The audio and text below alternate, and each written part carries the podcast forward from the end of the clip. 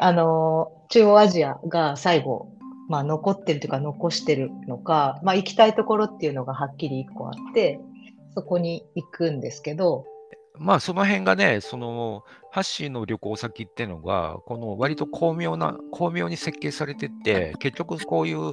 あの大陸レベルっていうか、えー、ろっこからじゅうろっこぐらいに分割されてるところを全部こう、えーと、巡回し尽くして、軸を出して、でそこから地球をから飛び出すみたいな、そういうプログラムっていうことだし、この採査活動の分割されたものっていう、コーアントナシス、あのななつの分割器っていうのは、まあ、じゅうさんチャクラでいうところのアストラル体に該当するっていう意味なのね。えー、そうか。だから時間区分と、まあ、その土地、えー、空間区分っていうのは、まあ、対象、対応してはいるわけなんですね。場所っていうことと、まあ、分割器っていう呼び方になってるものと、あるわけなんだな。そうで、大陸って言ってもね、その現在のこのみんなが見てる大陸とはちょっと微妙にああの定義って違うわけじゃないですか。エーテルレベルで見るっていう形で言うと、まあむしろ幾何学的な分割がされてるみたいな感じなわけよ。はいはい、だからあのダイマクションマップみたいな方が正確というか、まあ、示しているものはあるわけですか、ね、そうで、それを、まあ、もうちょっと正確に言うと、大陸レベルの下に今度はエーテル帯としての国レベルがあるのね。うん、これがトリトコスモスでさんばん上から。はいはいはい。はい、大陸国レベル、はい、そうこれがダイマ、ダイマクション地図。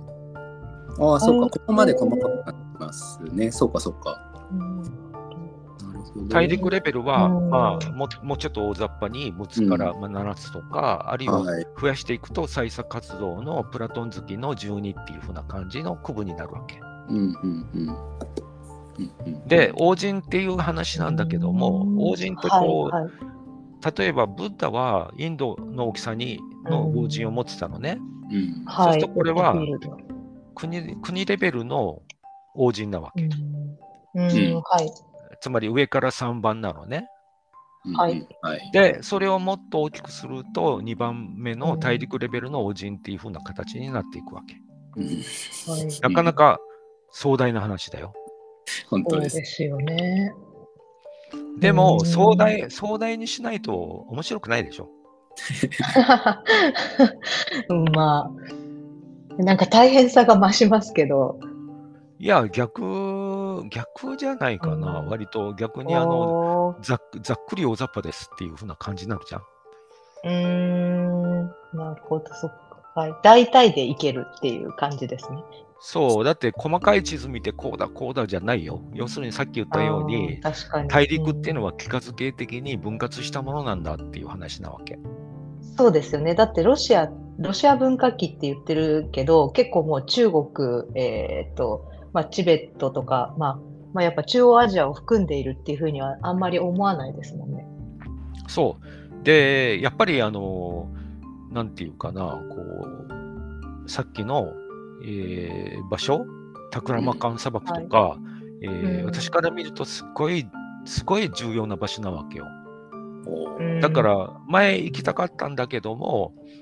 ジェイティービー の旅っていうのがね、なんかごじゅうまんえんぐらいして高いんですよ。しかもいっかげつぐらいかかるみたいなことが書いてあって、それでちょっと行くのは諦めましたっていう感じなわけ。まあ、やっぱりこのトリトコスモスに入ってきた私意識としては、やっぱりこの身をもってその場所に行くっていうのはすごくこう、なんて言ったらいいか、必要な体験、まあ、ダイナミックな体験になるわけですかね。ただあのリモ、リモートもいけるんじゃないかと思うわけね。うん、そう、そうなんですよね。エアーでも構わないけど、いやだけど結局私もあの肉体を持ってそこに結果的に行ってるっていうか、生かされることになってるから、まあ、私の場合で言えば肉体を持ってかなきゃいけないのかなっていうふうには、えー、今はもうそういうふうに受け入れてるんですけど、エアーでいいじゃんとか思ってはいました。で、私としてはあのやっぱり助かるのは、えーはい、そのタクラ、タクラマカン砂漠にハッシーが行ってくれると、はいはい、私はリモ、そうですよね、リモートでこの間のインドの時みたいにあの、うん、横手諏訪のところに行ってきましたって言ったら、あの私は一応行った気分になるんですよ。あはい、いやなんかそのハッシーのその旅でいうとグランドトラベラーっていう本をハッシーが出していて、まあ、日本のひゃくはちかしょの土地について、まあ、地面力っていうのを紹介してるわけなんですけど、エアーで行っても効果はあるよっていうのがまあ紹介はされていて、その時にリアリティ、自分の中のこうそこで楽しいとかワクワクするとかっていうリアリティを増せっていうアドバイスがあるわけですよね。だって一味、一味さんがこう写真動画撮ってたじゃん。だから、はい、ああいうのでもう懐かしく思い出しちゃったんですよ。インド、あインドってこういう雰囲気だったなっていうね。うんそうか、確かに。そういうことだね。すごい、三江シロだ。アメリカもあるでしょ、だってアメリカも。アメリカは結構行っています。南米は何度も行ってます。アメリカ文化期はね、南米です。そうですよね。南米もか。あの、本当ここで言うのもなんですけど、ブラジル行きたいっていうのはここ最近言ってることですからね。あれ、なんかにじゅうはちじかんだっけ、すごいことですよね。えーいやかかりますね。そうなんだ。だってペルーににじゅうよじかん、にじゅうろくじかんぐらいかかっていきますから。うん、えなんかお腹お腹壊した人の話聞いたけどね、やっぱりこうにじゅうなんじかんも飛行機に乗ってるって言ったらね、なんかお腹壊した人からすると大変なんだよ。あいやそうでしょうね。辛いですね。ねえファッシーはその行き先、旅ここに行こう行きたいみたいなのっていうのはどうやって決めるんですか？なんかこうふっと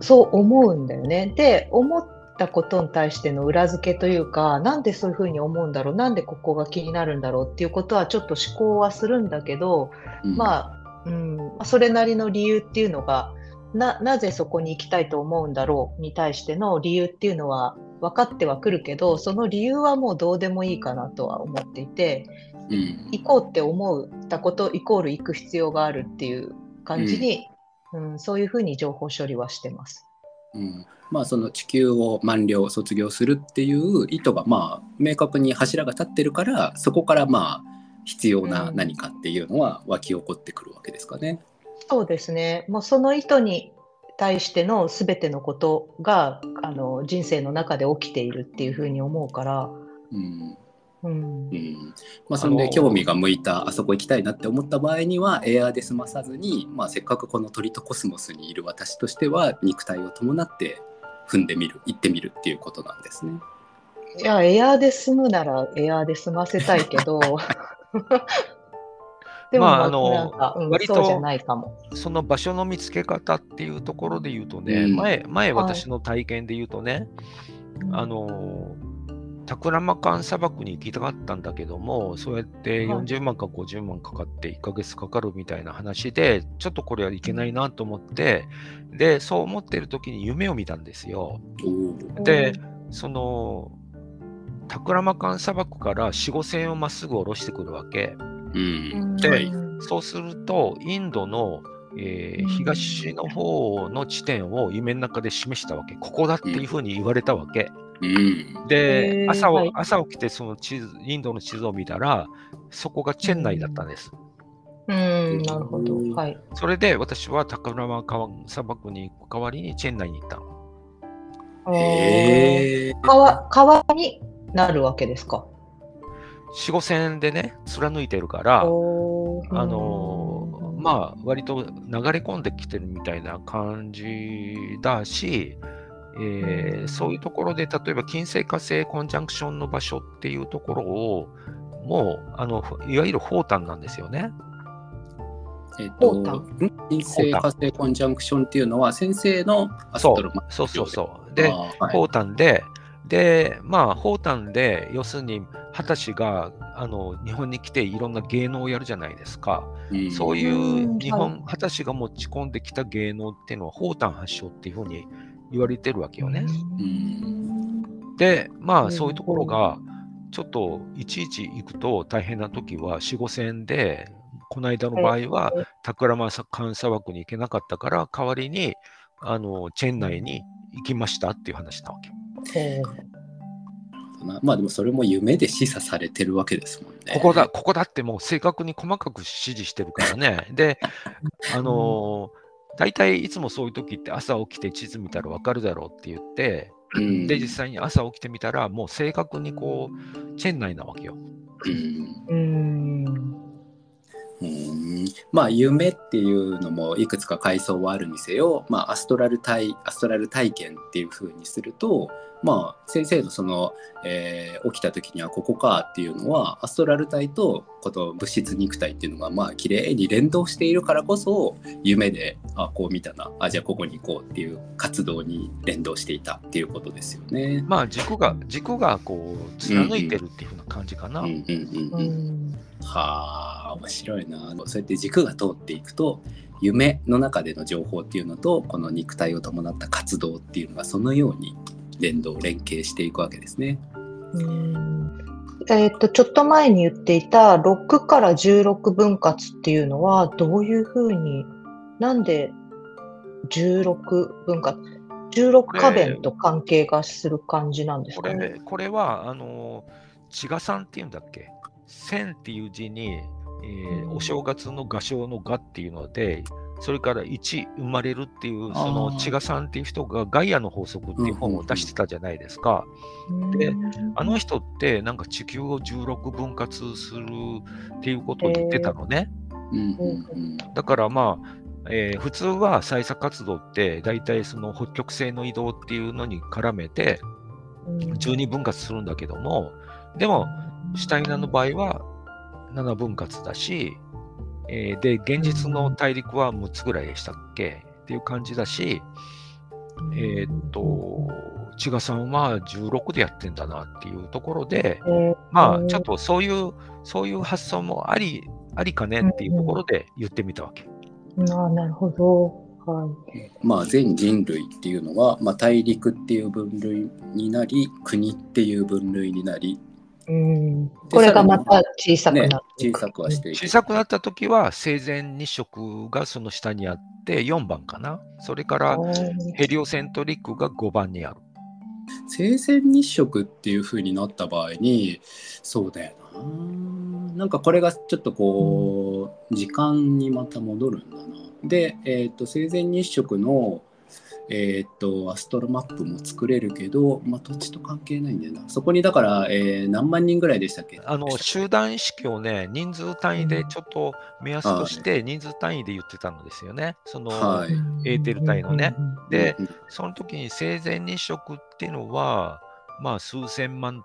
単位さんぜんろっぴゃくまん人を目安にしますよって私が言ってて、で、えー、ヘリオセントリックがまあいちにちににじゅうまん人生まれるって話だから、そうかそうかにじゅうまん人、そうにじゅうまん人レベルの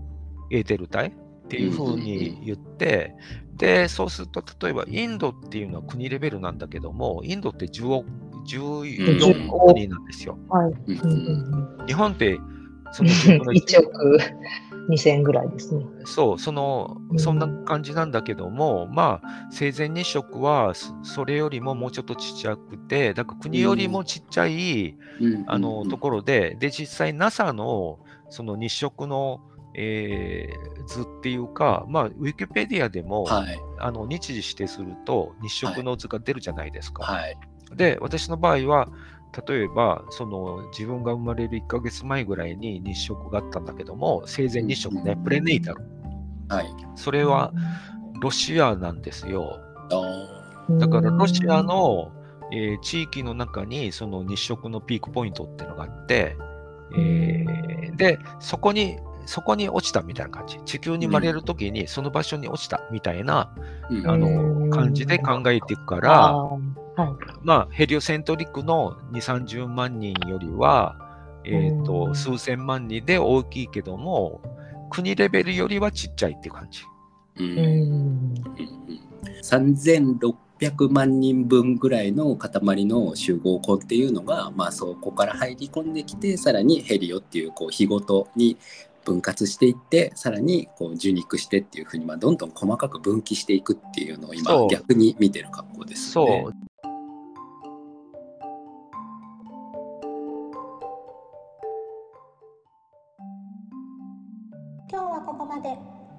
のボディななつのコスモスはアカシックレコードと瞑想の株式会社アシウスの提供でお送りしました。